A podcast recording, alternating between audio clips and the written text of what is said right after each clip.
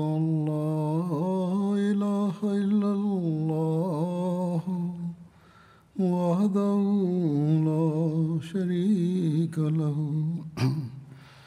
وأشهد أن محمدا عبده ورسوله أما بعد فأعوذ بالله من الشيطان الرجيم بسم الله الرحمن الرحيم الحمد لله رب العالمين الرحمن الرحيم مالك يوم الدين إياك نعبد وإياك نستعين اهدنا الصراط المستقيم صراط الذين أنعمت عليهم غير المغضوب عليهم ولا الضالين. ഹസ്രത്ത് അബൂബക്കർ സിദ്ദീഖ് റളിയല്ലാഹു അൻഹുവിന്റെ കാലഘട്ടത്തിലെ പ്രക്ഷോഭകാരികൾക്കെതിരിൽ നടന്ന ഉദ്യമങ്ങളെ സംബന്ധിച്ചുള്ള പരാമർശമായിരുന്നു നടന്നിരുന്നത്. പ്രക്ഷോഭകാരികൾക്കെതിരിലുള്ള ഏഴാമത്തെ ഉദ്യമത്തെ സംബന്ധിച്ചുള്ള വിവരണങ്ങളുടെ അടിസ്ഥാനത്തിൽ ഈ ഉദ്യമം ഹസ്രത്ത് ഖാലിദ് ബിൻ സഈദ് ഇബ്നു ആസിൻ്റേതായിരുന്നു. അദ്ദേഹം പ്രക്ഷോഭകാരികളായ മുർത്തദീങ്ങൾക്കെതിരെ നിയോഗിക്കപ്പെട്ടതായിരുന്നു. ഹസ്രത്ത് അബൂബക്കർ റളിയല്ലാഹു തആല അൻഹു ഹസ്രത്ത് ഖാലിദ് ബിൻ സഈദ് ഇബ്നു ആസിനായി പതാക തയ്യാറാക്കുകയും അദ്ദേഹത്തെ സിറിയയിലെ അതിർത്തി പ്രദേശമായ ഗംപത്തീനിലേക്ക് അയക്കുകയും ചെയ്തു. ഹസ്രത്ത് ഖാലിദ് ബിൻ സഈദ് ഇബ്നു ആസിനെ സംബന്ധിച്ച് പറയുകയാണെങ്കിൽ അദ്ദേഹത്തിൻ്റെ പേര് ഖാലിദ് എന്നും സ്ഥാനപ്പേര് അബൂ സഈദ് എന്നുമായിരുന്നു. അദ്ദേഹത്തിൻ്റെ പിതാവിൻ്റെ പേര് സഈദ് ബിൻ ആസിബിനു, മാതാവിൻ്റെ പേര് ലുബീന ബിൻത്ത് ഉബാബ് എന്നുമായിരുന്നു. ഉമ്മ ഖാലിദ് എന്ന പേരിലാണ് അവർ അറിയപ്പെട്ടിരുന്നത്. ആരംഭദശയിൽ തന്നെ ഇസ്ലാം സ്വീകരിച്ച വ്യക്തിയാണ് ഹസ്രത്ത് ഖാലിദ്. ചിലർ പറയുന്നത് ഹസ്രത്ത് അബൂബക്കർ റളിയല്ലാഹു ശേഷം ഇസ്ലാം സ്വീകരിച്ച വ്യക്തിയാണെന്നാണ്. അദ്ദേഹം മൂന്നാമത്തെയോ നാലാമത്തെയോ മുസ്ലിം ആയിരുന്നു. ചിലർ പറയുന്നത് അദ്ദേഹം അഞ്ചാമത്തെ മുസ്ലിമായിരുന്നു എന്നാണ്. അദ്ദേഹത്തിന് മുമ്പ് അതുവരെ ഹസ്രത്ത് അലി ബിൻ അബി താലിബ്, ഹസ്രത്ത് അബൂബക്കർ, ഹസ്രത്ത് സെയ്ദ് ബിൻ ഹാരിസ, ഹസ്രത്ത് സഅദ് ബിൻ അബി വക്കാസ് എന്നിവർ മാത്രമായിരുന്നു ഇസ്ലാം സ്വീകരിച്ചത്. ഹസ്രത്ത് ഖാലിദ് ഇസ്ലാം സ്വീകരിച്ച സംഭവം ഇപ്രകാരമാകുന്നു. അദ്ദേഹം അഗ്നിയുടെ അരികിൽ നിൽക്കുന്നതായി സ്വപ്നത്തിൽ കണ്ടു. അദ്ദേഹത്തിൻ്റെ പിതാവ് അദ്ദേഹത്തെ അഗ്നിയിലേക്ക് തള്ളിയിടാനായി ശ്രമിക്കുകയാണ്. റസൂൽ തിരുമേനി സല്ലല്ലാഹു അലൈഹി വസല്ലം അദ്ദേഹം അഗ്നിയിലേക്ക് വീഴാതിരിക്കാനായി അദ്ദേഹത്തിൻ്റെ ഇടുപ്പിൽ പിടിച്ചിരിക്കുന്നതായും കണ്ടു. അപ്പോൾ ഹസ്രത്ത് ഖാലിദ് പരിഭ്രമിച്ചുകൊണ്ട് എഴുന്നേറ്റു. എന്നിട്ട് പറഞ്ഞു, അള്ളാഹുവാണ് സത്യം, ഈ സ്വപ്നം സത്യമാണ്. പിന്നീട് അദ്ദേഹം ഹസ്രത്ത് അബൂബക്കറിനെ കണ്ടപ്പോൾ അദ്ദേഹത്തോട് തൻ്റെ സ്വപ്നത്തെക്കുറിച്ച് പരാമർശിച്ചു. ഹസ്രത്ത് അബൂബക്കർ പറഞ്ഞു, നിനക്ക് നന്മ ചെയ്യാൻ ആഗ്രഹിക്കുന്നു, നിന്നെ രക്ഷിക്കാൻ അള്ളാഹു ആഗ്രഹിക്കുന്നു. അതായത് മുഹമ്മദ് സല്ലല്ലാഹു അലൈഹി വസല്ലം അള്ളാഹുവിൻ്റെ ദൂതനാകുന്നു, അദ്ദേഹത്തെ പിൻപറ്റുക.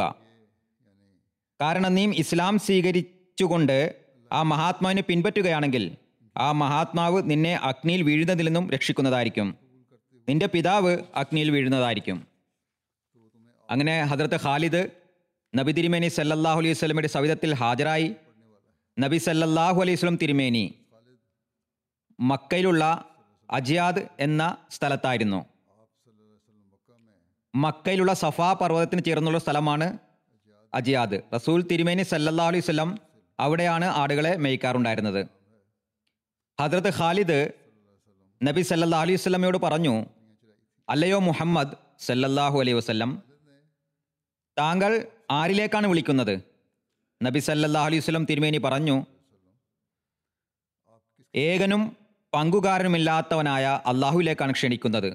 കൂടാതെ മുഹമ്മദ് സല്ലല്ലാഹു അലൈഹി വസല്ലം അവൻ്റെ ദാസനും ദൂതനുമാണെന്നതിലേക്കും കേൾക്കാത്തതും കാണാത്തതും നഷ്ടം വരുത്താത്തതും ഗുണം വരുത്താത്തതും ആരാണ് തന്നെ ആരാധിക്കുന്നത് ആരാണ് ആരാധിക്കാത്തത് എന്നറിയാത്ത കല്ലുകളെ പൂജിക്കുന്നത് ഉപേക്ഷിക്കുന്നതിലേക്കുമാണ് ഞാൻ ക്ഷണിക്കുന്നത്.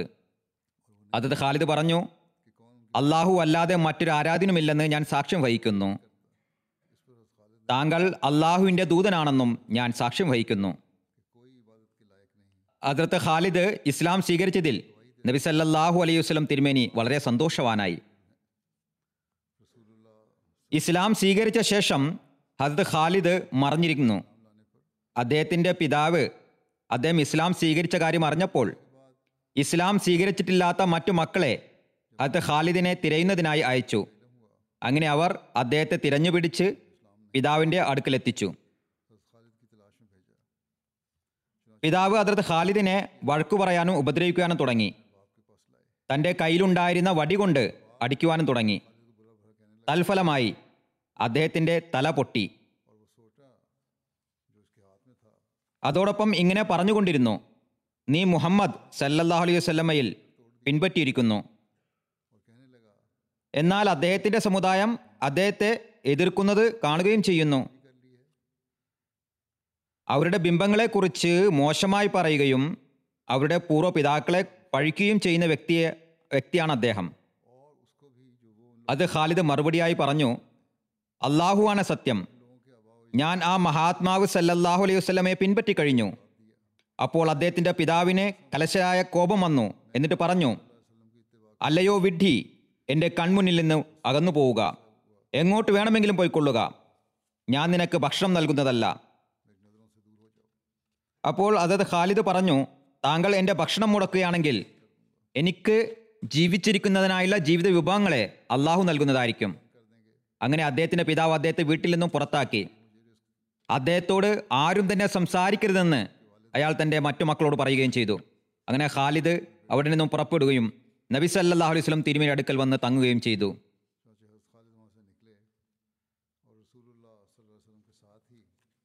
വീണ്ടും പിടിക്കപ്പെടാതിരിക്കാനും ഉപദ്രവമേൽക്കാതിരിക്കുന്നതിനുമായി പൊതുവിൽ തൻ്റെ പിതാവിൽ നിന്നും മറഞ്ഞ് മക്കയുടെ പ്രാന്തപ്രദേശങ്ങളിൽ അദ്ദേഹം വസിക്കാൻ തുടങ്ങി.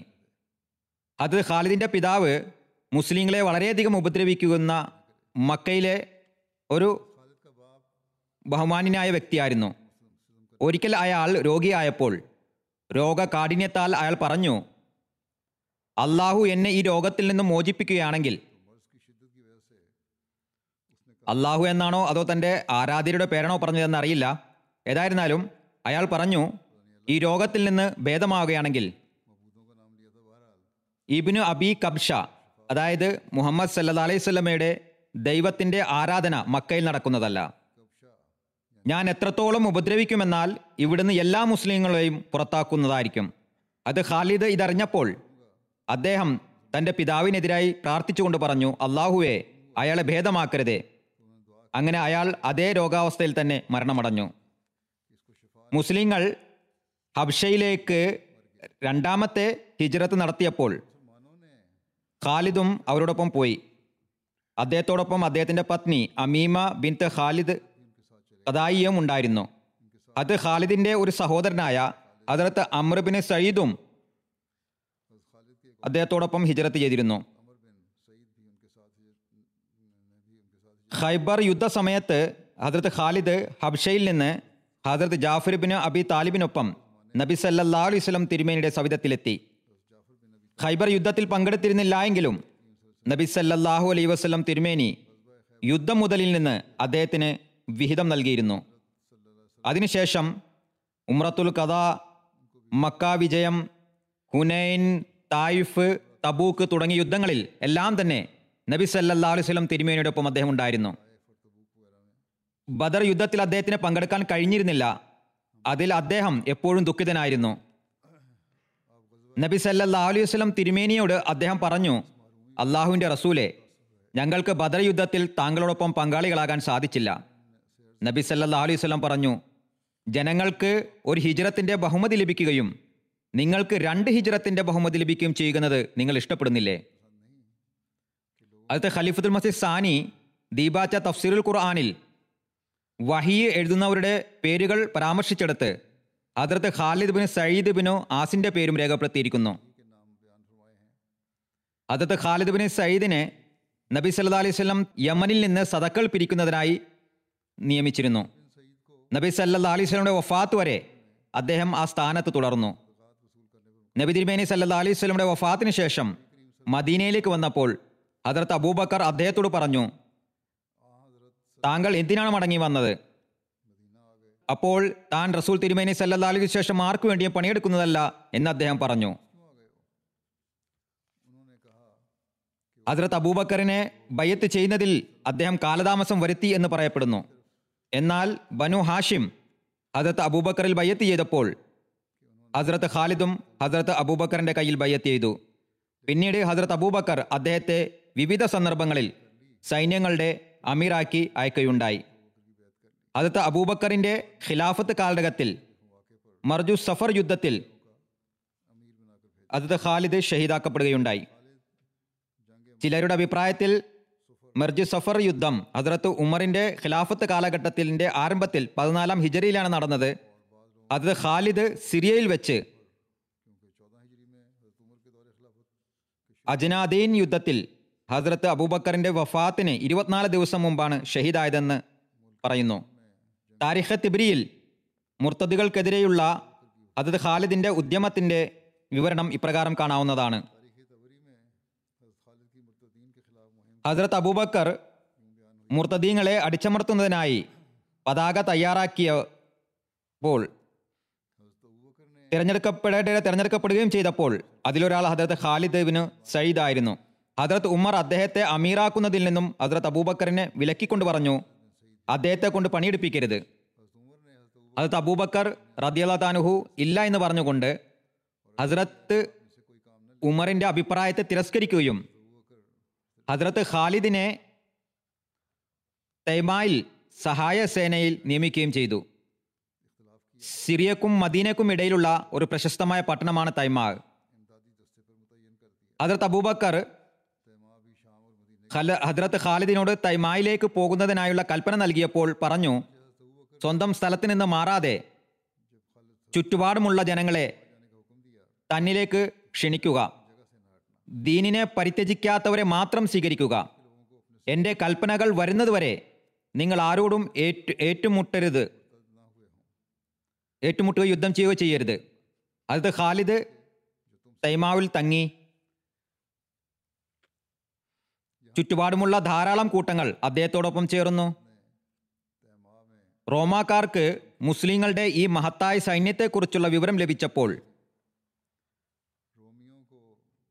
അവർ തങ്ങളുടെ സ്വാധീനത്തിലുള്ള അറബികളോട് സിറിയയിലെ യുദ്ധത്തിനായി സഹായം ചോദിച്ചു. റോമാക്കാരുടെ തയ്യാറെടുപ്പുകളും അറേബ്യൻ ഗോത്രങ്ങളുടെ വരവിനെയും കുറിച്ച് ഹദ്രത്ത് ഖാലിദ് ഹദ്രത്ത് അബൂബക്കറിന് അറിയിപ്പ് നൽകി. ഹദ്രത്ത് അബൂബക്കർ മറുപടിയായി എഴുതി, നീ മുന്നോട്ട് നീങ്ങുക, അല്പം പോലും പരിഭ്രമിക്കരുത്, അള്ളാഹുവിനോട് സഹായം അർത്ഥിക്കുക. ഈ അറിയിപ്പ് കിട്ടിയ ഉടൻ തന്നെ ഹദ്രത്ത് ഖാലിദ് ശത്രുക്കൾക്ക് നേരെ മുന്നേറി. അവരുടെ അടുക്കിലെത്തിയപ്പോൾ ശത്രുക്കളുടെ മേൽ ഒരു പ്രത്യേക ഭീതി ഉടലെടുക്കുകയും എല്ലാവരും തന്നെ സ്വന്തം ഇടം വിട്ടുകൊണ്ട് ചിതറിയോടുകയും ചെയ്തു. ഹദ്രത്ത് ഖാലിദ് ശത്രുക്കളുടെ ഇടം കൈവശപ്പെടുത്തി. ഹദ്രത്ത് ഖാലിദിനടുത്ത് ഒരുമിച്ച് കൂടിയ ഭൂരിഭാഗം പേരും മുസ്ലിങ്ങളാവുകയും ചെയ്തു. ഹദ്രത്ത് ഖാലിദ് ഈ വിജയത്തെക്കുറിച്ച് ഉള്ള അറിയിപ്പ് ഹദ്രത്ത് അബൂബക്കറിന് നൽകി. ഹദ്രത്ത് അബൂബക്കർ ഇപ്രകാരം എഴുതി, നീ മുന്നേറുക, എന്നാൽ ശത്രുക്കൾക്ക് പിന്നിൽ നിന്ന് ആക്രമിക്കുന്നതിനുള്ള ഇടം നൽകുന്ന രീതിയിൽ മുന്നേറരുത്.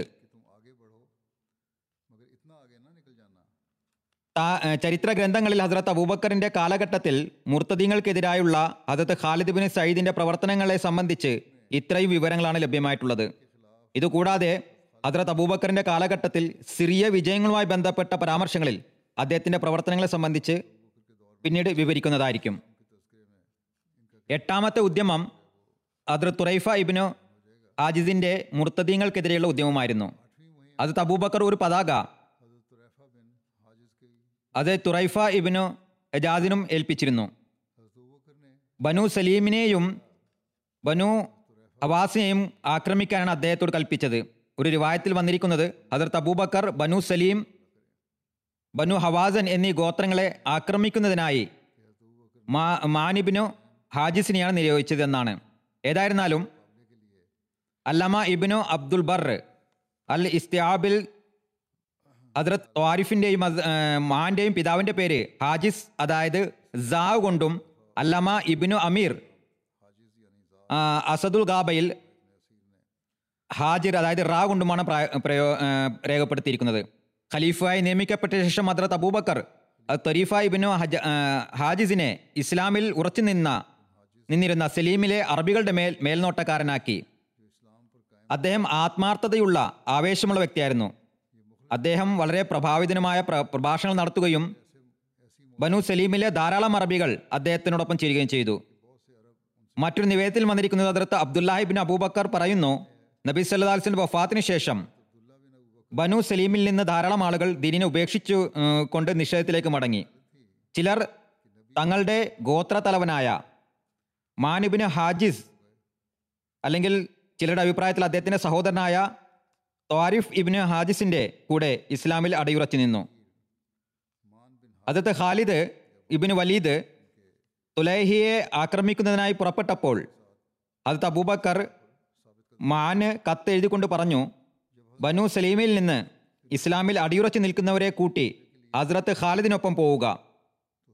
ഹദ്രത്ത് മാൻ തൻ്റെ സ്ഥാനത്ത് തൻ്റെ സഹോദരനായ തുറൈഫ ഇബ്നു ഹാജിസിനെ പ്രതിനിധിയായി നിയമിച്ചുകൊണ്ട് ഹസ്രത്ത് ഖാലിദിനോടൊപ്പം പുറപ്പെട്ടു. ഹസ്രത്ത് അബ്ദുല്ലാഹി ഇബ്നു അബൂബക്കറിൽ നിന്നുള്ള മറ്റൊരു നിവേദനമുണ്ട്. അതായത് ബനു സലൈമിൽ നിന്നുള്ള ഒരു വ്യക്തി ഹസ്രത്ത് അബൂബക്കറിൻ്റെ അടുത്ത് വന്നു. അദ്ദേഹത്തെ ഫുജ എന്നാണ് പറയപ്പെട്ടിരുന്നത്. അയാസ് ഇബ്നു അബ്ദുല്ല എന്നായിരുന്നു പേര്. ഫുജ എന്ന പദത്തിൽ ഉടനടി എന്ന അർത്ഥം കാണപ്പെടുന്നു. കാരണം ഈ വ്യക്തി യാത്രക്കാരെയും ഗ്രാമവാസികളെയും അപ്രതീക്ഷിതമായി ആക്രമിച്ച് അവരെ കൊള്ളയടിക്കുമായിരുന്നു. അക്കാരണത്താലാണ് ഫുജ എന്ന പേര് വന്നത്. ഏതായിരുന്നാലും അയാൾ ഹദ്രത്ത് അബൂബക്കറിൻ്റെ അടുത്ത് വന്നുകൊണ്ട് പറഞ്ഞു, ഞാൻ മുസ്ലിം ആകുന്നു. നിഷേധികളിൽ നിന്നും മതപരിത്യാഗം നടത്തിയവരിൽ നിന്നും ജിഹാദ് അവർക്കെതിരിൽ ജിഹാദ് ചെയ്യാൻ ആഗ്രഹിക്കുന്നു. താങ്കൾ എനിക്ക് സവാരി നൽകിയാലും എന്നെ സഹായിച്ചാലും. ഹദ്രത്ത് അബൂബക്കർ അദ്ദേഹത്തിന് സവാരി നൽകുകയും ആയുധങ്ങൾ നൽകുകയും ചെയ്തു. ഒരിടത്ത് അതിനെക്കുറിച്ചുള്ള വിശദീകരണം ഇപ്രകാരം ലഭിക്കുന്നു. ഹദ്രത്ത് അബൂബക്കർ അയാൾക്ക് കുതിരകൾ അല്ലെങ്കിൽ മറ്റൊരു നിവേദനം അനുസരിച്ച് 30 ഒട്ടകങ്ങളും 30 പടയാളികളും ആയുധങ്ങളും നൽകി. കൂടാതെ ആയുധധാരികളായ 10 മുസ്ലിങ്ങളെയും നൽകി. അയാൾ അവിടെ നിന്ന് പുറപ്പെടുകയും മുന്നിൽ വന്ന മുസ്ലിങ്ങളെയും അല്ലെങ്കിൽ മുർത്തദീങ്ങളെയും കൊള്ളയടിക്കുകയും അവരുടെ സമ്പത്തുകൾ കരസ്ഥമാക്കുകയും ചെയ്തു. എല്ലാവരോടും അയാൾ ഇങ്ങനെ തന്നെ വർത്തിക്കാൻ തുടങ്ങി. മുസ്ലിങ്ങളെയും വധിക്കുകയും ഷഹീദാക്കുകയും ചെയ്തു. അയാളോടൊപ്പം നജബ ഇബ്നു അബു മൈസ എന്ന് അറിയപ്പെട്ടിരുന്ന ബനു ഹദീദിലെ ഒരു വ്യക്തിയും ഉണ്ടായിരുന്നു. മറ്റു നിവേദനത്തിലുള്ളത് ഫുജാഹ് സ്വന്തം ഗോത്രത്തിലേക്ക് പോരുകയും വഴിയിൽ മുർത്തതായ അറബികളെ തന്നോടൊപ്പം ചേർക്കുകയും ചെയ്തു.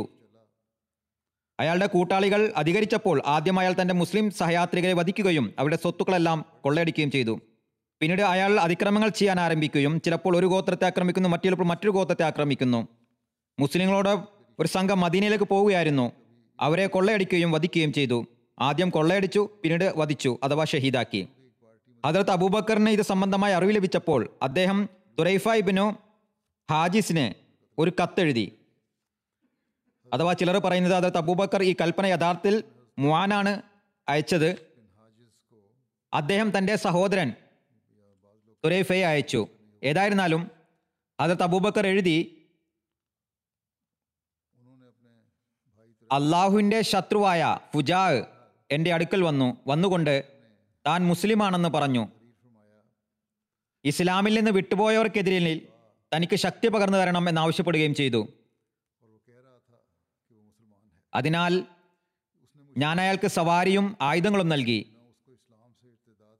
ഇപ്പോൾ എനിക്ക് വ്യക്തമായും അറിയാൻ സാധിച്ചത് അള്ളാഹുവിൻ്റെ ഈ ശത്രു മുസ്ലിങ്ങളുടെയും മുർത്തദീങ്ങളുടെയും അടുക്കൽ ചെല്ലുകയും അവരുടെ സമ്പത്തുകൾ തട്ടിയെടുക്കുകയും അതിനെ എതിർക്കുന്നവരെ വധിക്കുകയും ചെയ്യുന്നു എന്നാണ്.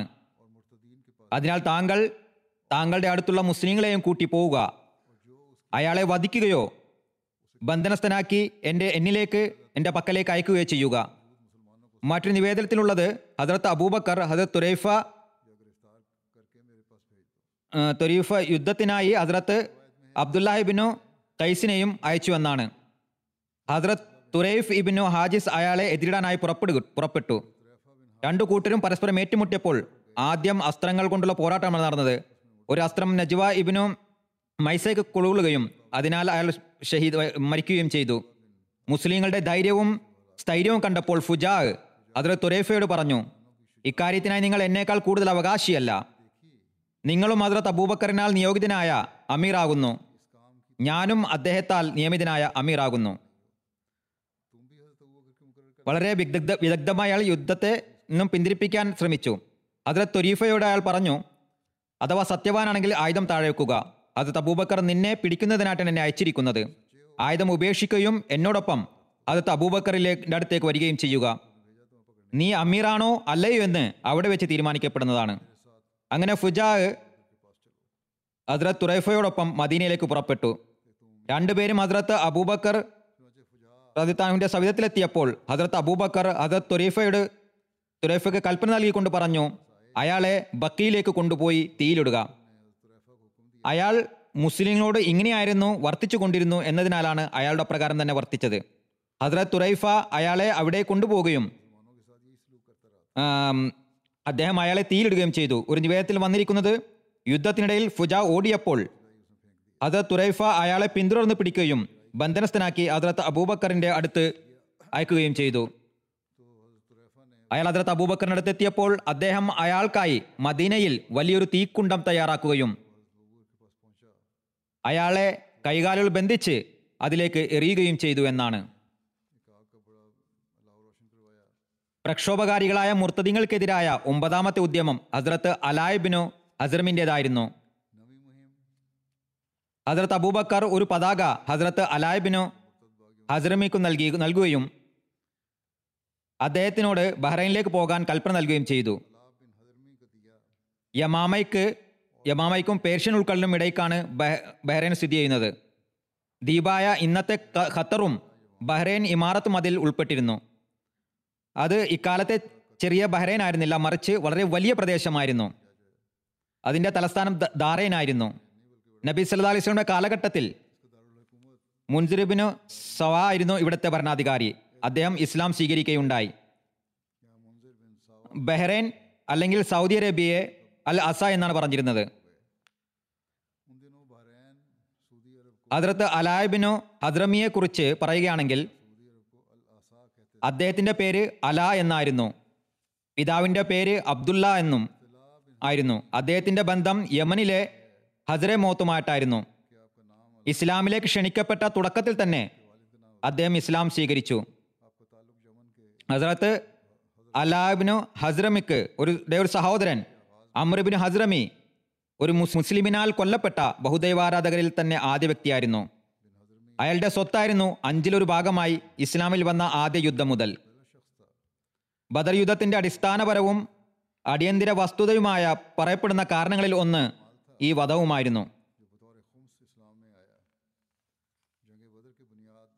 ഹസരത്ത് അലായിബിനു ഹസ്രമിയുടെ ഒരു സഹോദരൻ ആമിർ ഇബ്നു ഹസ്രമി ബദർ ദിനത്തിൽ കുഫറിന്റെ അവസ്ഥയിൽ കൊല്ലപ്പെട്ടിരുന്നു. നബി സല്ലല്ലാഹു അലൈഹി വസല്ലം തിരുമേനി ചക്രവർത്തിമാർക്ക് തബ്ലീഗ് കത്തുകൾ അയച്ചപ്പോൾ ബഹ്റൈനിലെ രാജാവായ മുൻസിർ ഇബ്നു സവായുടെ അടുത്തേക്ക് കത്ത് കൊണ്ടുപോകുന്നുള്ള ചുമതല ഹദരത്ത് അലായിബിനു ഹസ്രമിയാണ് ഏൽപ്പിച്ചത്. പിന്നീട് അദ്ദേഹത്തെ നബി സല്ലല്ലാഹു അലൈഹി വസല്ലം തിരുമേനി ബഹ്റൈനിലെ കാര്യകർത്താവായി നിയോഗിച്ചു. ഹദരത്ത് അലായിബിനു ഹസ്രമി അദ്ദേഹത്തെ ഇസ്ലാമിലേക്ക് ക്ഷണിച്ചപ്പോൾ മുൻസിർ ഇബ്നു സവ ഇസ്ലാം സ്വീകരിച്ചു. മുൻസിറിന് ഇസ്ലാമിന്റെ സന്ദേശം ലഭിച്ചപ്പോൾ അദ്ദേഹത്തിന്റെ മറുപടി പ്രകാരമായിരുന്നു, ഞാൻ ഈ സംബന്ധമായി വളരെയധികം ചിന്തിച്ചു. എൻ്റെ കയ്യിലുള്ളതിനെ ഞാൻ ഭൗതിക ലോകത്തേക്ക് മാത്രമുള്ളതായി കണ്ടു. പരലോകത്ത് വേണ്ടിയുള്ളതല്ല. അതായത് എൻ്റെ കയ്യിലുള്ളതെല്ലാം തന്നെ ഭൗതികതയാണ്. പരലോകത്തേക്ക് വേണ്ടിയുള്ളതൊന്നും ഒരു തയ്യാറെടുപ്പ് ഞാൻ നടത്തിയിട്ടില്ല. ഞാൻ നിങ്ങളുടെ മതത്തെക്കുറിച്ച് ചിന്തിച്ചപ്പോൾ അതിനെ ഇഹലോകത്തും പരലോകത്തും ഗുണമുള്ളതായി കണ്ടു. അതിൻ്റെ മതത്തെ സ്വീകരിക്കുന്നതിൽ നിന്ന് ഒന്നിനും തന്നെ എന്നെ തടയാൻ സാധ്യമല്ല. ഇസ്ലാമിൻ്റെ സത്യതയെക്കുറിച്ച് എനിക്ക് പൂർണ്ണ ബോധ്യമായി. ഇതിൽ ജീവിതത്തിൻ്റെ ആഗ്രഹവും മതത്തിൽ മരണത്തിൻ്റെ ആശ്വാസവുമുണ്ട്. പറഞ്ഞു, ഇന്നലെ വരെ ഇസ്ലാം സ്വീകരിക്കുന്നവരെക്കുറിച്ച് ഞാൻ ആശ്ചര്യപ്പെട്ടിരുന്നു. ഇന്ന് ഇതിനെ നിഷേധിക്കുന്നവരെ കുറിച്ചാണ് എനിക്ക് അത്ഭുതം തോന്നുന്നത്. ഈ അധ്യാപനത്തിൻ്റെ സൗന്ദര്യത്തെക്കുറിച്ച് ഞാൻ ബോധവാനായപ്പോൾ എൻ്റെ ചിന്തകളിൽ തന്നെ ഒരു പരിവർത്തനം വന്നു. പറയുന്നു, നബി സല്ലല്ലാഹു അലൈഹി വസല്ലം കൊണ്ടുവന്ന ശരീഅത്തിൻ്റെ മഹത്വം ആവശ്യപ്പെടുന്നത് നബി സല്ലല്ലാഹു അലൈഹി വസല്ലമയെ ആദരിക്കുകയും ബഹുമാനിക്കുകയും ചെയ്യുക എന്നതാണ്. നബി സല്ലല്ലാഹു അലൈഹി വസല്ലം തിരുമേനിയുടെ വഫാത്ത് വരെ ഹദരത്ത് അലാ ബഹ്റൈനിലെ കാര്യകർത്താവായി തുടർന്നു. പിന്നീട് ഹദരത്ത് അബൂബക്കറിന്റെ ഖിലാഫത്ത് കാലഘട്ടത്തിലും അതേ പദവിയിൽ തന്നെ തുടർന്നു. ഹദരത്ത് ഉമറും തൻ്റെ ഖിലാഫത്ത് കാലത്ത് അദ്ദേഹത്തെ അതേ പദവിയിൽ തന്നെ നിയമിക്കുകയും ചെയ്തു. അവസാനം ഹദരത്ത് ഉമറിൻ്റെ ഖിലാഫത്ത് കാലഘട്ടത്തിൽ അദ്ദേഹം വഫാത്തായുകയും ചെയ്തു. തബക്കാത്ത് ഇബ്നു സഅദിൻ്റെ അഭിപ്രായം അനുസരിച്ച് ഒരിക്കൽ ബഹ്റൈൻ വാസികൾ നബി സല്ലല്ലാഹു അലൈഹി വസല്ലമയുടെ പക്കൽ ഹദരത്ത് അലാ ഇബ്നു ഹദ്റമിയെ സംബന്ധിച്ച് പരാതി ബോധിപ്പിച്ചപ്പോൾ നബി സല്ലല്ലാഹു അലൈഹി വസല്ലം തിരുമേനി അദ്ദേഹത്തെ സ്ഥാനഭ്രഷ്ടനാക്കുകയും ഹദരത്ത് അബാൻ ഇബ്നു സയ്യിദിനെ ഇബ്നു ആസിനെ തലസ്ഥാനത്ത് നിയമിക്കുകയും ചെയ്തു. നബി സല്ലല്ലാഹു അലൈഹി വസല്ലമയുടെ വഫാത്തിന് ശേഷം അവിടെ മതം ഉപേക്ഷിക്കുകയും പ്രക്ഷോഭവും വ്യാപിച്ചപ്പോൾ ഹദരത്ത് അവാൻ ഈ പദവി ഉപേക്ഷിച്ച് മദീനയിലേക്ക് മടങ്ങി. ഹദരത്ത് അബൂബക്കർ അദ്ദേഹത്തെ വീണ്ടും ബഹ്റൈനിലേക്ക് അയക്കാൻ ആഗ്രഹിച്ചപ്പോൾ നബി സല്ലല്ലാഹു അലൈഹി വസല്ലമയ്ക്ക് ശേഷം ആർക്കു വേണ്ടിയും പ്രവർത്തിക്കുന്നതല്ല എന്ന് പറഞ്ഞ് അദ്ദേഹം ഒഴിഞ്ഞു മാറിയോ. അപ്പോൾ ഹദരത്ത് അബൂബക്കർ വീണ്ടും ഹദരത്ത് അലാ ഇബ്നു ഹദ്റമിയെ ബഹ്റൈനിലെ കാര്യകർത്താവായി നിയോഗിച്ചു. തൻ്റെ മരണം വരെ അദ്ദേഹം അതിൽ തുടരുകയുണ്ടായി. ഹദരത്ത് അലായിൻ്റെ പ്രാർത്ഥനകളുടെ സ്വീകാര്യത വളരെ പ്രശസ്തമായിരുന്നു. അതിനെ സംബന്ധിച്ച് വിവിധങ്ങളായ നിവേദനങ്ങളുണ്ട്. ഹദരത്ത് അബൂ ഹുറൈറ പറയാറുണ്ടായിരുന്നു, അദ്ദേഹത്തിൻ്റെ സവിശേഷതകളാലും ദുആ സ്വീകാര്യതയെ സംബന്ധിച്ചും ഞാൻ വളരെയധികം പ്രഭാവിതനായിരുന്നു. നിവേദനങ്ങളിൽ പറയുന്നു, മറ്റു കാര്യങ്ങൾ കൂടാതെ ഒന്ന്, ഒരിക്കൽ മദീനയിൽ നിന്ന് ബഹ്റൈൻ ലക്ഷ്യം വെച്ച് പുറപ്പെട്ടു. വഴിയിൽ വെള്ളം തീർന്നുപോയി. അദ്ദേഹം അല്ലാഹുവിനോട് ദുആ ചെയ്തപ്പോൾ മണലിൻ്റെ അടിയിൽ നിന്ന് ഒരു അരുവി പൊട്ടിപ്പുറപ്പെടുന്നത് കണ്ടു. ഞങ്ങളെല്ലാവരും വയറുനിറയെ വെള്ളം കുടിക്കുകയും ചെയ്തു. ഹദരത്ത് അബൂ ഹുറൈറ നിവേദനം ചെയ്യുന്നു, ഞാൻ അലായോടൊപ്പം ബഹ്റൈനിൽ നിന്ന് സൈന്യസമേതം ബസ്രയിലേക്ക് പുറപ്പെട്ടു. ഞങ്ങൾ ലിയാസിലായിരുന്നപ്പോൾ അദ്ദേഹം വഫാത്തായി. ബനു തമീമിനടുത്തുള്ള ഒരു ഗ്രാമമായിരുന്നു ലിയാസ്. വെള്ളമില്ലാത്തൊരു പ്രദേശമായിരുന്നു അത്. അള്ളാഹു ഞങ്ങൾക്കായി ഒരു കാർമേഘത്തെ വെളിപ്പെടുത്തുകയും അത് ഞങ്ങളുടെ മേൽ മഴ വർഷിക്കുകയും ചെയ്തു. ഞങ്ങൾ അദ്ദേഹത്തെ കുളിപ്പിച്ചു. ഞങ്ങൾ വാളുകളാൽ അദ്ദേഹത്തിനായി കബർ കുഴിച്ചു. ഞങ്ങൾ അദ്ദേഹത്തിനായി ലഹദ് തയ്യാറാക്കിയിരുന്നില്ല. അതിനാൽ ലഹദ് തയ്യാറാക്കാനായി ഞങ്ങൾ മടങ്ങി വന്നു. എന്നാൽ കുറച്ച് കാലത്തിന് ശേഷം തിരിച്ചു ചെന്ന് നോക്കിയപ്പോൾ ആ കബറിരിക്കുന്ന സ്ഥലം കണ്ടുകിട്ടിയില്ല. അദ്ദേഹത്തിൻ്റെ മരണത്തെ സംബന്ധിച്ചും അഭിപ്രായ വ്യത്യാസങ്ങളുണ്ട്. ചിലരുടെ അഭിപ്രായത്തിൽ അദ്ദേഹം മരിച്ചത് ഹിജറി 14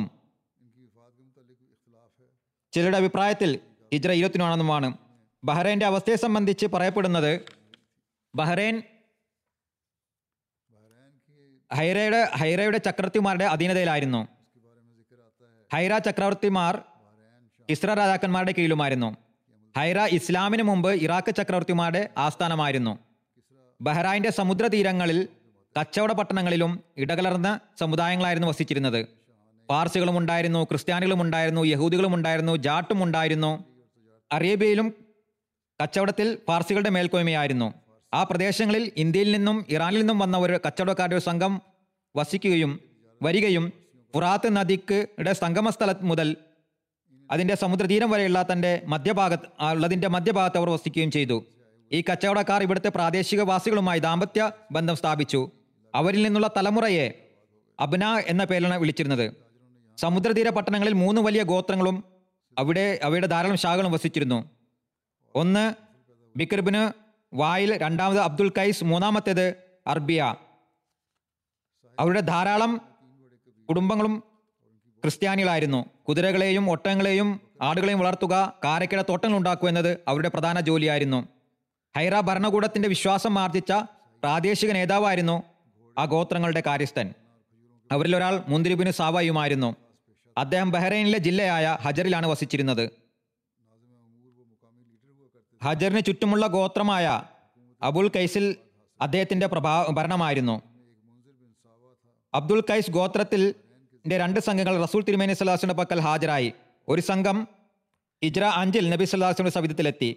അതിൽ 13 or 14 വ്യക്തികളാണ് ഉണ്ടായിരുന്നത്. അബ്ദുൽ കൈസ് ഗോത്രത്തിന്റെ 2th സംഘം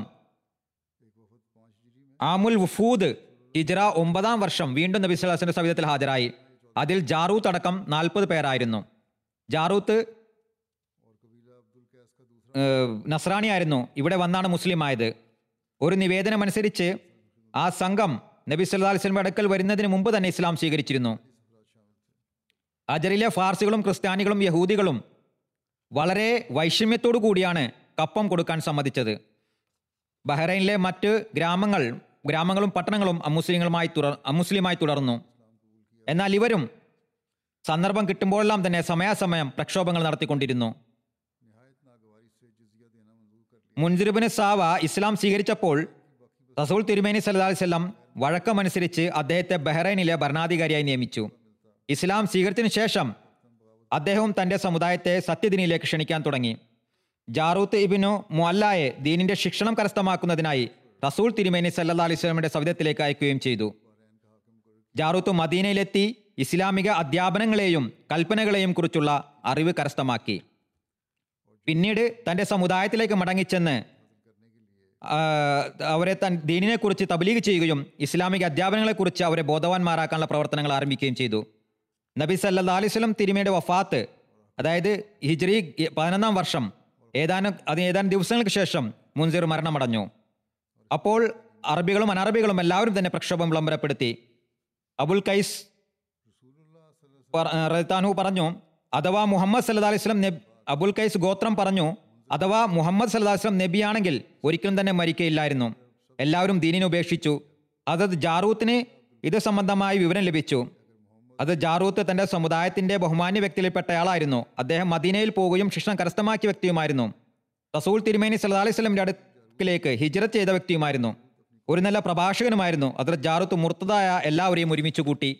നബി സല്ലല്ലാഹു അലൈഹി വസല്ലമയ്ക്ക് എന്തുകൊണ്ട് മരണം സംഭവിച്ചു എന്നതുമായി ബന്ധപ്പെട്ട് തുടർന്ന് എഴുന്നേറ്റ് നിന്ന് പ്രഭാഷണം നടത്തിക്കൊണ്ട് പറഞ്ഞു, അല്ലയോ അബുൽ കൈസിന്റെ സമൂഹമേ, ഞാൻ നിങ്ങളൊരു ചോദ്യം ചോദിക്കുകയാണ്. അത് നിങ്ങൾക്കറിയാമെങ്കിൽ എനിക്ക് ഉത്തരം നൽകുക. ഇനി അതിനെക്കുറിച്ച് അറിവില്ല എങ്കിൽ പറഞ്ഞു തരേണ്ടതില്ല. എന്ത് വേണമെങ്കിലും ചോദിച്ചോ എന്നവർ പറഞ്ഞു. ഹദർ ജാറൂത്ത് പറഞ്ഞു, മുൻകാലഘട്ടങ്ങളിൽ ലോകത്ത് അള്ളാഹുവിന്റെ പ്രവാചകന്മാർ വന്നിരുന്നു എന്നറിയാമോ? ജനങ്ങൾ പറഞ്ഞു, അതെ. അത് ജാറൂത്ത് പറഞ്ഞു, നിങ്ങൾക്ക് അവരെക്കുറിച്ചുള്ള അറിവുണ്ടോ? അതോ നിങ്ങൾ അവരെ കണ്ടിട്ടുണ്ടോ? അവർ പറഞ്ഞു, ഞങ്ങൾ കണ്ടിട്ടില്ല, ഞങ്ങൾക്ക് കേവലം അറിവ് മാത്രമേ ഉള്ളൂ. ഇതായിരുന്നു അവരുടെ മറുപടി. അത് ജാറൂത്ത് പറഞ്ഞു, അവർക്ക് പിന്നീട് എന്താണ് സംഭവിച്ചത്? ജനങ്ങൾ പറഞ്ഞു, അവരെല്ലാവരും മരിച്ചുപോയി. അപ്പോൾ ഹദർ ജാറൂത്ത് പറഞ്ഞു, അവരെല്ലാവരും മരിച്ചു പോയതുപോലെ തന്നെ മുഹമ്മദ് സല്ലല്ലാഹു അലൈഹി വസല്ലം മരിച്ചു പോയിരിക്കുന്നു. ഞാൻ വിളംബരപ്പെടുത്തുന്നു, ലാ ഇലാഹ ഇല്ലല്ലാഹ് വ അന്ന മുഹമ്മദൻ അബ്ദുഹു വ റസൂലു. അല്ലാഹു അല്ലാതെ മറ്റൊരു ആരാധ്യനുമില്ല. നിശ്ചയമായി മുഹമ്മദ് സല്ലല്ലാഹു അലൈഹി വസല്ലം അവന്റെ ദാസനും അവന്റെ ദൂതനുമാകുന്നു. അദ്ദേഹത്തിന്റെ ചോദ്യോത്തരങ്ങൾ പ്രഭാഷണങ്ങൾക്കും ശേഷം ആ സമുദായക്കാർ പറഞ്ഞു, അല്ലാഹു അല്ലാതെ മറ്റൊരു യഥാർത്ഥ ആരാധനമില്ലെന്നും മുഹമ്മദ് സല്ലല്ലാഹു അലൈഹി വസല്ലം നിശ്ചയമായും അവന്റെ ദാസനും ദൂതനുമാണെന്നും ഞങ്ങൾ സാക്ഷ്യം വഹിക്കുന്നു. ഞങ്ങൾ നിങ്ങളെ ഞങ്ങളുടെ ബഹുമാന്യനും നേതാവുമായി അംഗീകരിച്ചിരിക്കുന്നു. അങ്ങനെ അവർ ഇസ്ലാമിൽ അടിയുറച്ചു നിന്നു. മതത്തെ ത്യജിക്കുന്ന രോഗം അവരിലേക്ക് എത്തിയില്ല. മറ്റ് അറബികളും അനറബികളും എല്ലാവരും തന്നെ മദീനയുടെ ഭരണം അവസാനിപ്പിക്കുന്നതിനായി ബദ്ധശ്രദ്ധരായി.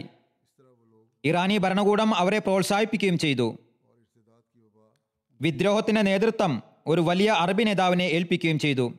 ഹജറിലുണ്ടായിരുന്ന നബി സല്ലല്ലാഹു അലൈഹി വസല്ലം തിരുമേനിയുടെ പ്രതിനിധി Aban ibn Saeed ibn As പ്രക്ഷോഭത്തിന്റെ ഈ കാർമേഘം ഉയരുന്നത് കണ്ടപ്പോൾ മദീനയിലേക്ക് പോന്നു.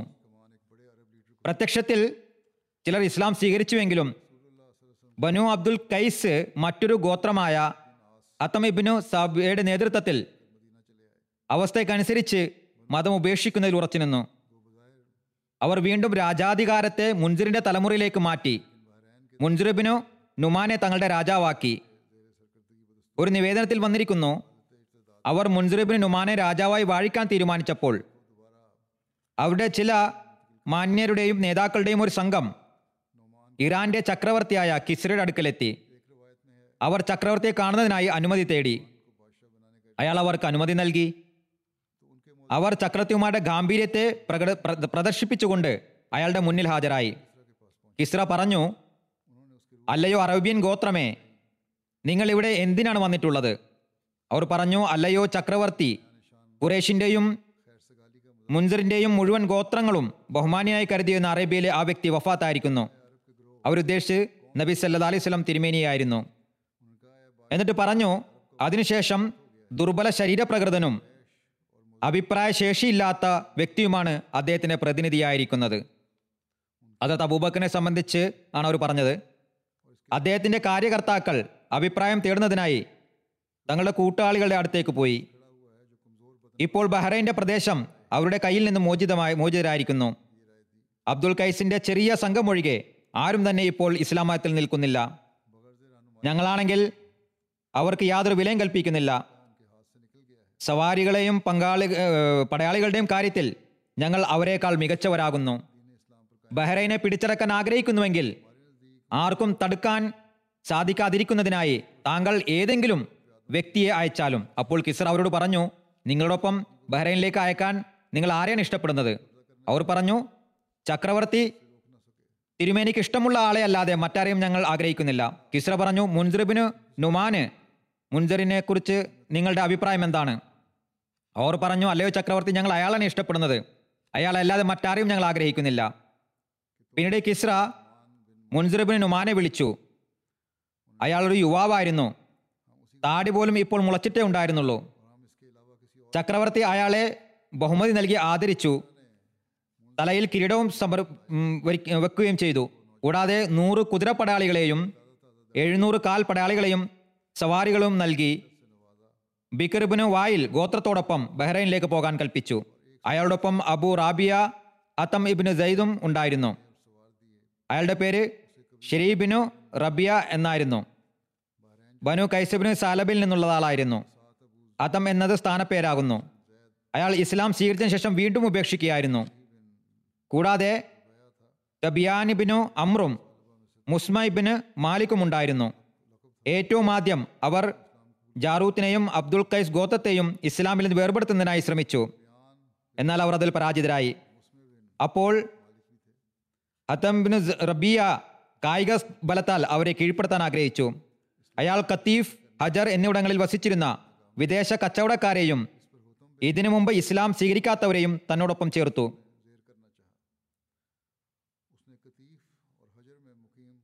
അബ്ദുൽ കൈസ് ഗോത്രക്കാർ തങ്ങളുടെ നേതാവായ ഹസരത്ത് ജാറൂത്ത് ഇബ്നു മുഅല്ലയുടെ അടുത്ത് 4000-ഓളം വരുന്ന തങ്ങളുടെ കൂട്ടാളികളെയും അടിമകളെയും കൂടെ ഒരുമിച്ചുകൂടി.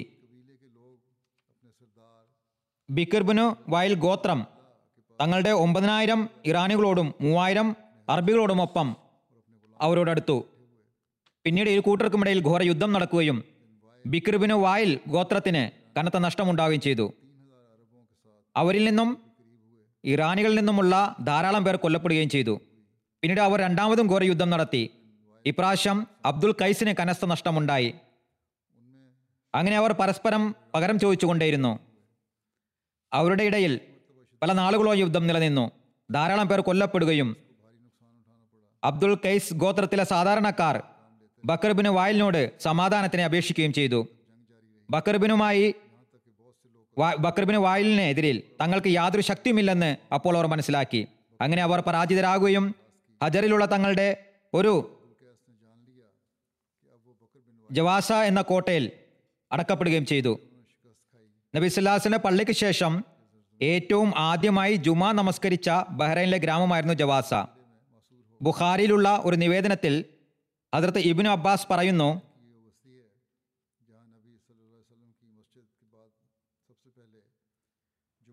ഇന്ന അവല ജുമഅത്തുൻ ജുമഅത്തുൻ ജുമഅത്ത് ബാദ ജുമഅത്തി ഫി മസ്ജിദ് റസൂലുള്ളാഹി സ്വല്ലല്ലാഹി അലൈഹി വസല്ലം ഫി മസ്ജിദ് അബ്ദുൽ ഖൈസി ബിൽ ജവാസ മിനൽ ബഹ്റൈൻ. അതായത് റസൂൽ തിരുമേനി സല്ലല്ലാഹി അലൈഹി വസല്ലമയുടെ പള്ളിക്ക് ശേഷം ഏറ്റവും ആദ്യത്തെ ജുമഅ ബഹ്റൈനിലുള്ള ഗ്രാമമായ ജവാസയിലെ അബ്ദുൽ ഖൈസിന്റെ പള്ളിയിലായിരുന്നു നടന്നത്. ബനു ബക്ർ ബിൻ വായിൽ തൻ്റെ ഇറാനി ആളുകളോടൊപ്പം മുന്നേറിക്കൊണ്ട് അവരുടെ കോട്ട വരെ എത്തി.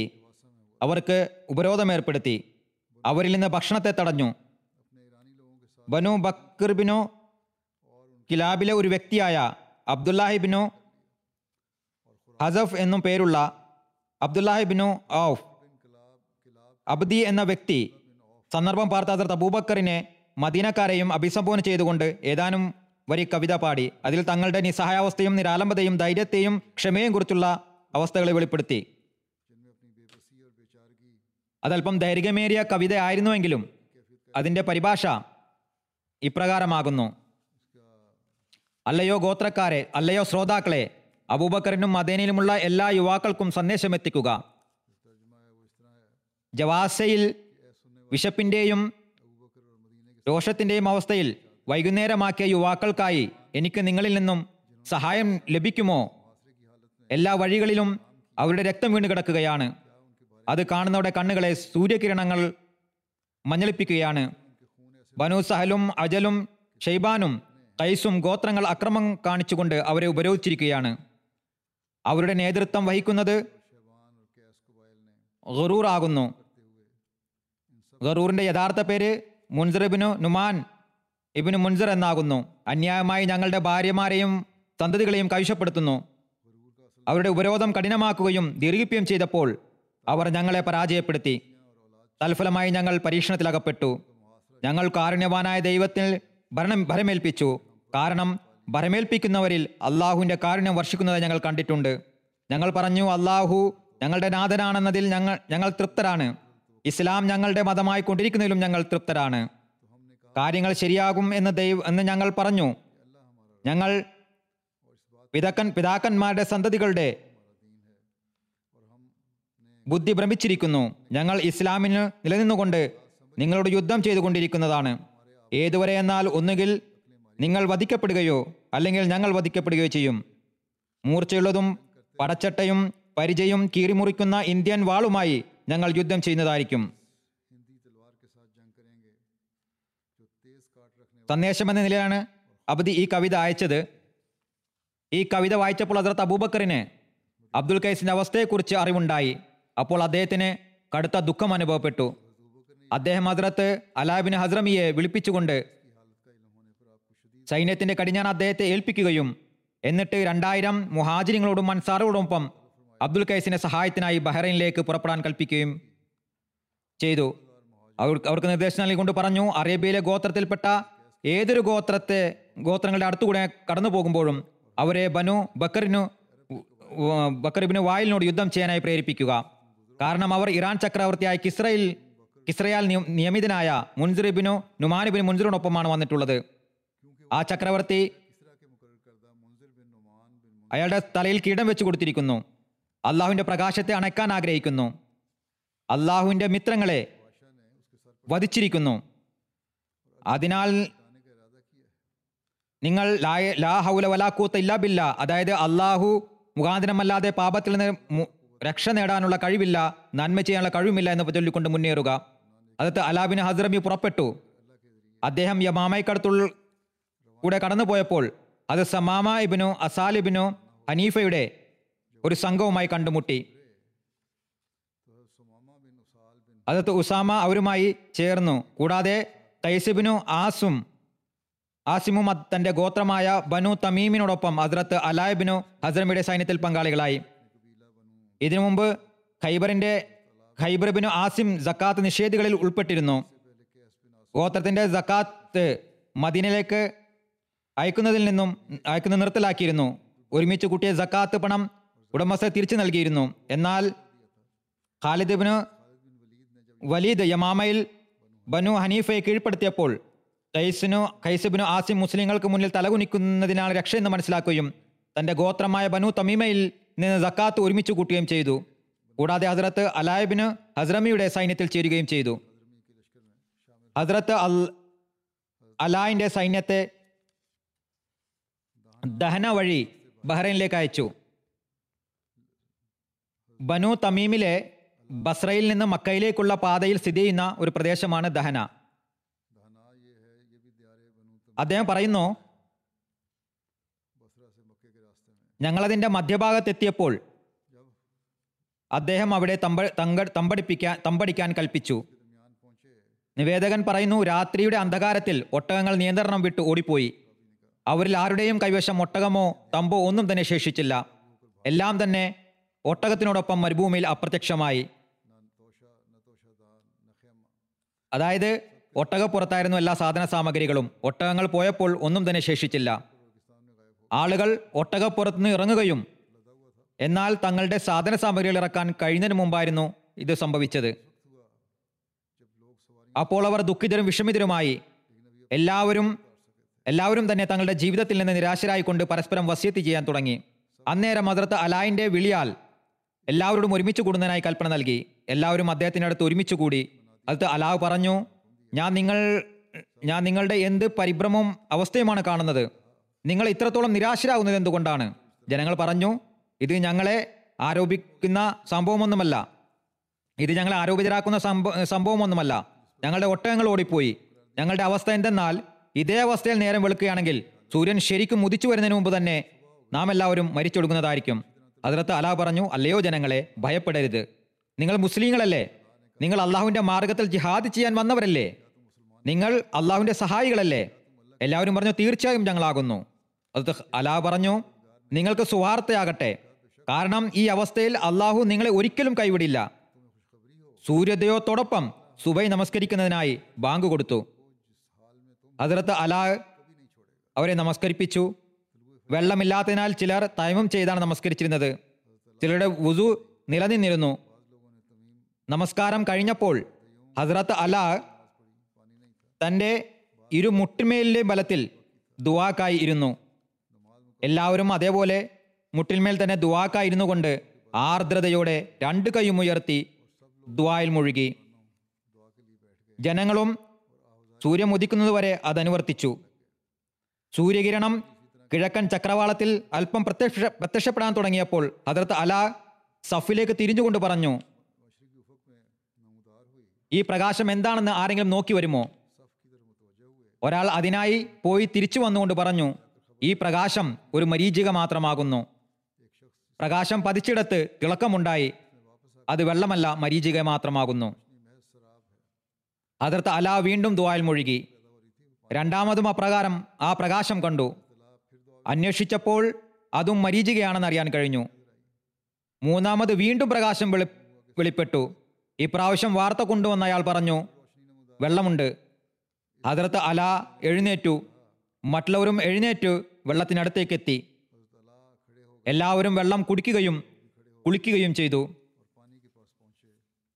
അവിടെ ഒരു അരുവി പൊട്ടി പുറപ്പെട്ടിരുന്നു. നേരം വെളുക്കുന്നതിന് മുമ്പ് തന്നെ ജനങ്ങളുടെ ഒട്ടകങ്ങൾ നാനാഭാഗത്തു നിന്നും ഓടിക്കൊണ്ട് അവരടുക്കിലേക്ക് എത്തി. അതവിടെ എത്തിയിരുന്നു. അവിടെ ഇരുന്നു. എല്ലാവരും തങ്ങളുടെ സവാരിയെ പിടിച്ച് അവരുടെ സാധന സാമഗ്രികളിൽ നിന്ന് ഒന്നും തന്നെ നഷ്ടപ്പെട്ടിരുന്നില്ല. അവിടെ ദുആയുടെ ഒരു ദൃഷ്ടാന്തം തന്നെ പ്രത്യക്ഷപ്പെട്ടു. അള്ളാഹു വെള്ളത്തിനുള്ള ഏർപ്പാടുമുണ്ടാക്കി. ഒട്ടകങ്ങളും തിരിച്ചു വന്നു. ജനങ്ങൾ അവയെയും വെള്ളം കുടിപ്പിച്ചു. പിന്നീട് വീണ്ടും വയറുനിറയെ വെള്ളം കുടിച്ചു. മൃഗങ്ങളെയും വെള്ളം കുടിപ്പിച്ചു. കൂടാതെ തങ്ങളുടെ കയ്യിൽ വെള്ളത്തിൻ്റെ ഒരു ഖജനാവ് തന്നെ ശേഖരിക്കുകയും ചെയ്തു. പിന്നീട് ശരിക്കും വിശ്രമിക്കുകയും ചെയ്തു. മിൻജായിബിന് റാഷിദ് പറയുന്നു, അന്നേരം ഹദ്റത്ത് അബൂ ഹുറൈറ എന്നോട് കൂടെ ഉണ്ടായിരുന്നു. ആ സ്ഥലത്ത് നിന്ന് ഞങ്ങൾ അല്പം ദൂരത്തേക്ക് പോയപ്പോൾ അദ്ദേഹം എന്നോട് ചോദിച്ചു, ആ വെള്ളം കിട്ടിയ സ്ഥലത്തെക്കുറിച്ച് നിനക്കറിയുമോ? ഞാൻ പറഞ്ഞു, മറ്റെല്ലാ അറബികളെക്കാളും കൂടുതലായി ആ പ്രദേശത്തിൻ്റെ മുക്കും മൂലയും എനിക്കറിയാം. ഹദ്റത്ത് അബൂ ഹുറൈറ പറഞ്ഞു, നീ എന്നെ വീണ്ടും അവിടേക്ക് കൊണ്ടുപോകുക. ഞാൻ ഒട്ടകത്തെ തിരിച്ചുകൊണ്ട് വെള്ളമുണ്ടായിരുന്ന സ്ഥലത്ത് തന്നെ അദ്ദേഹത്തെ കൊണ്ടുവന്നു. അവിടെ എത്തിയപ്പോൾ അവിടെ വെള്ളക്കെട്ടുമുണ്ടായിരുന്നില്ല, അതിൻ്റെ യാതൊരു അടയാളവും ഉണ്ടായിരുന്നില്ല. ഞാൻ ഹസ്രത്ത് അബൂ ഹുറൈറയോട് പറഞ്ഞു, അള്ളാഹുവാണ് സത്യം, ഇവിടെ എനിക്ക് വെള്ളത്തിൻ്റെ ഒരു കെട്ടും കാണാൻ കഴിയുന്നില്ലെങ്കിലും ഞാൻ പറയും, നിശ്ചയമായും ഇതേ സ്ഥലത്ത് നിന്നാണ് ഞങ്ങൾ വെള്ളം ശേഖരിച്ചത്. എന്നാൽ ഇതിനു മുമ്പ് ഒരിക്കലും തന്നെ ഞാൻ ഇവിടെ ശുദ്ധവും മാധുര്യമേറിയതുമായ വെള്ളം കണ്ടിട്ടില്ല. ഇപ്പോഴും പാത്രം വെള്ളത്താൽ നിറഞ്ഞിരിക്കുകയാണ്. ഹസ്രത്ത് അബൂ ഹുറൈറ പറഞ്ഞു, അല്ലയോ അബൂ സഹം, അള്ളാഹുവാണ് സത്യം, ഇതാണ് ആ സ്ഥലം, അതിനാലാണ് ഞാനിവിടെ വന്നത്, നിങ്ങളെയും കൊണ്ടാണ് വന്നത്. ഞാൻ എൻ്റെ പാത്രത്തിൽ വെള്ളം നിറച്ചിരുന്നു, അതിനെ ആ വെള്ള കെട്ടിനടുത്ത് വെക്കുകയും ചെയ്തിരുന്നു. ഞാൻ പറഞ്ഞു, അഥവാ ഇത് അള്ളാഹുവിൻ്റെ ദൃഷ്ടാന്തവും അള്ളാഹുവിൽ നിന്നിറങ്ങിയ കാരുണ്യവുമാണെങ്കിൽ ഞാൻ മനസ്സിലാക്കുന്നതാണ്, അഥവാ ഇത് കേവലം മഴവെള്ളമാണെങ്കിൽ അതും മനസ്സിലാക്കുന്നതാണ്. നോക്കുമ്പോൾ മനസ്സിലാകുന്നത് യഥാർത്ഥത്തിൽ ഇത് നമ്മെ രക്ഷിക്കുവാൻ വേണ്ടി അവൻ വെളിപ്പെടുത്തിയ അള്ളാഹുവിൻ്റെ ഒരു ദൃഷ്ടാന്തമായിരുന്നു എന്നാണ്. അപ്പോൾ ഹദ്റത്ത് അബൂ ഹുറൈറ അള്ളാഹുവിനെ സ്തുതിച്ചു. പിന്നീട് തിരിച്ചു വന്ന് ഞങ്ങളുടെ വഴിയെ പുറപ്പെടുകയും ഹജറിൽ എത്തി തമ്പടിക്കുകയും ചെയ്തു. ഹദ്റത്ത് അലാ ഹദ്റത്ത് അബൂബക്കറിന് ഒരു കത്തയച്ചിരുന്നു. അതിപ്രകാരമാകുന്നു: അമ്മാ ബഅദ്, അള്ളാഹു ഞങ്ങൾക്കായി ദഹനാ താഴ്വരയിൽ വെള്ളത്തിൻ്റെ ഒരു അരുവി ഒഴുക്കിയിരിക്കുന്നു. അതിനുശേഷം ഈ സംഭവത്തിന് ശേഷം ഹദ്റത്ത് അബൂബക്കറിന് ഈ വാർത്ത ലഭിച്ചപ്പോൾ അദ്ദേഹം എഴുതി, അവിടെ അരുവിയുടെ യാതൊരു അടയാളവും ഉണ്ടായിരുന്നെങ്കിൽ പോലും കഠിനമായ പ്രയാസങ്ങൾക്കും അസ്വസ്ഥതയ്ക്കും ശേഷം ഞങ്ങൾക്ക് അള്ളാഹു തൻ്റെ ഒരു ദൃഷ്ടാന്തം കാണിച്ചു തന്നു. ഇത് ഹദ്റത്ത് അലാ ഹദ്റത്ത് അബൂബക്കറിന് കത്തെഴുതി. പ്രയാസങ്ങൾക്ക് ശേഷം ഞങ്ങൾക്ക് തൻ്റെ ഒരു ദൃഷ്ടാന്തം കാണിച്ചു തന്നു. അത് ഞങ്ങൾക്കെല്ലാവർക്കും ഗുണപാഠത്തിന് കാരണമായി. അതെന്തിനെന്നാൽ അവനെ സ്തുതിക്കുക, അതിനാൽ ദൈവസവിധത്തിൽ അർത്ഥിക്കുകയും അവൻ്റെ ദീനിൻ്റെ സഹായികൾക്കായി സഹായം തേടുകയും ചെയ്യുക. വെള്ളം ലഭിച്ച സംഭവത്തിന് ശേഷം ഹദ്റത്ത് അലാ ഹദ്റത്ത് അബൂബക്കറിന് അയച്ച റിപ്പോർട്ടാണിത്. ഹദ്റത്ത് അബൂബക്കർ അള്ളാഹുവിനെ സ്തുതിക്കുകയും അവനോട് ദുആ ചെയ്യുകയും ചെയ്തു. എന്നിട്ട് പറഞ്ഞു, ദഹന താഴ്വരയെ സംബന്ധിച്ച് അറബികൾ എപ്പോഴും പറയുന്നത് ഹദ്റത്ത് ലുക്മാനോട് ഈ താഴ്വരയെ സംബന്ധിച്ച് അവിടെ വെള്ളത്തിനായി കുഴിക്കണോ വേണ്ടയോ എന്ന് ചോദിച്ചപ്പോൾ അവിടെ കുഴിക്കുന്നതിൽ നിന്നും അദ്ദേഹം വിലക്കിക്കൊണ്ട് പറഞ്ഞു, ഇവിടുന്ന് ഒരിക്കലും തന്നെ വെള്ളം ലഭിക്കില്ല. അക്കാരണത്താൽ ആ താഴ്വരയിൽ അരുവി പൊട്ടിപ്പുറപ്പെടുന്നത് അള്ളാഹുവിൻ്റെ കഴിവിൻ്റെ ഒരു വലിയ അടയാളമാകുന്നു. അതിൻ്റെ അവസ്ഥ നാം മുൻപൊരു സമുദായത്തിലും കേട്ടിട്ടില്ല. ചുരുക്കത്തിൽ ഇത്തരത്തിലുള്ള ദൃഷ്ടാന്തങ്ങളും അള്ളാഹുവിന് വേണ്ടി ഉദ്യമങ്ങൾക്കായി പുറപ്പെട്ടിരുന്ന സഹാബികൾക്കായി വെളിപ്പെട്ടിരുന്നു. ഏതായിരുന്നാലും ഇതിൻ്റെ ബാക്കി ഭാഗം ഇൻഷാ അള്ളാ പിന്നീട് വിവരിക്കുന്നതായിരിക്കും.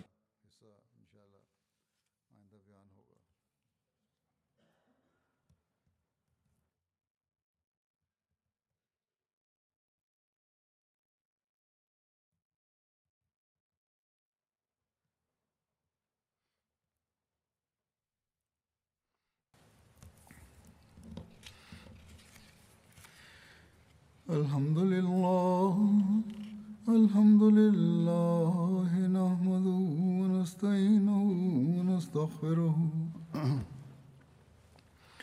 വനുഅ്മിനു ബിഹി വനതവക്കലു അലൈഹി വനഊസു ബില്ലാഹി മിൻ ശുറൂരി അൻഫുസിനാ വമിൻ സയ്യിആതി അഅ്മാലിനാ من يهده الله فلا مضل له ومن يضلل فلا هادي له ونشهد أن لا إله إلا الله ونشهد أن محمدا عبده ورسوله عباد الله رحمكم الله إن الله يأمر بالعدل والإحسان وإيتاء ذي القربى وينهى عن الفحشاء والمنكر والبغي يعظكم لعلكم تذكرون اذكروا الله يذكركم وادعوه يستجب لكم وَلَذِكْرُ اللَّهِ أَكْبَرُ.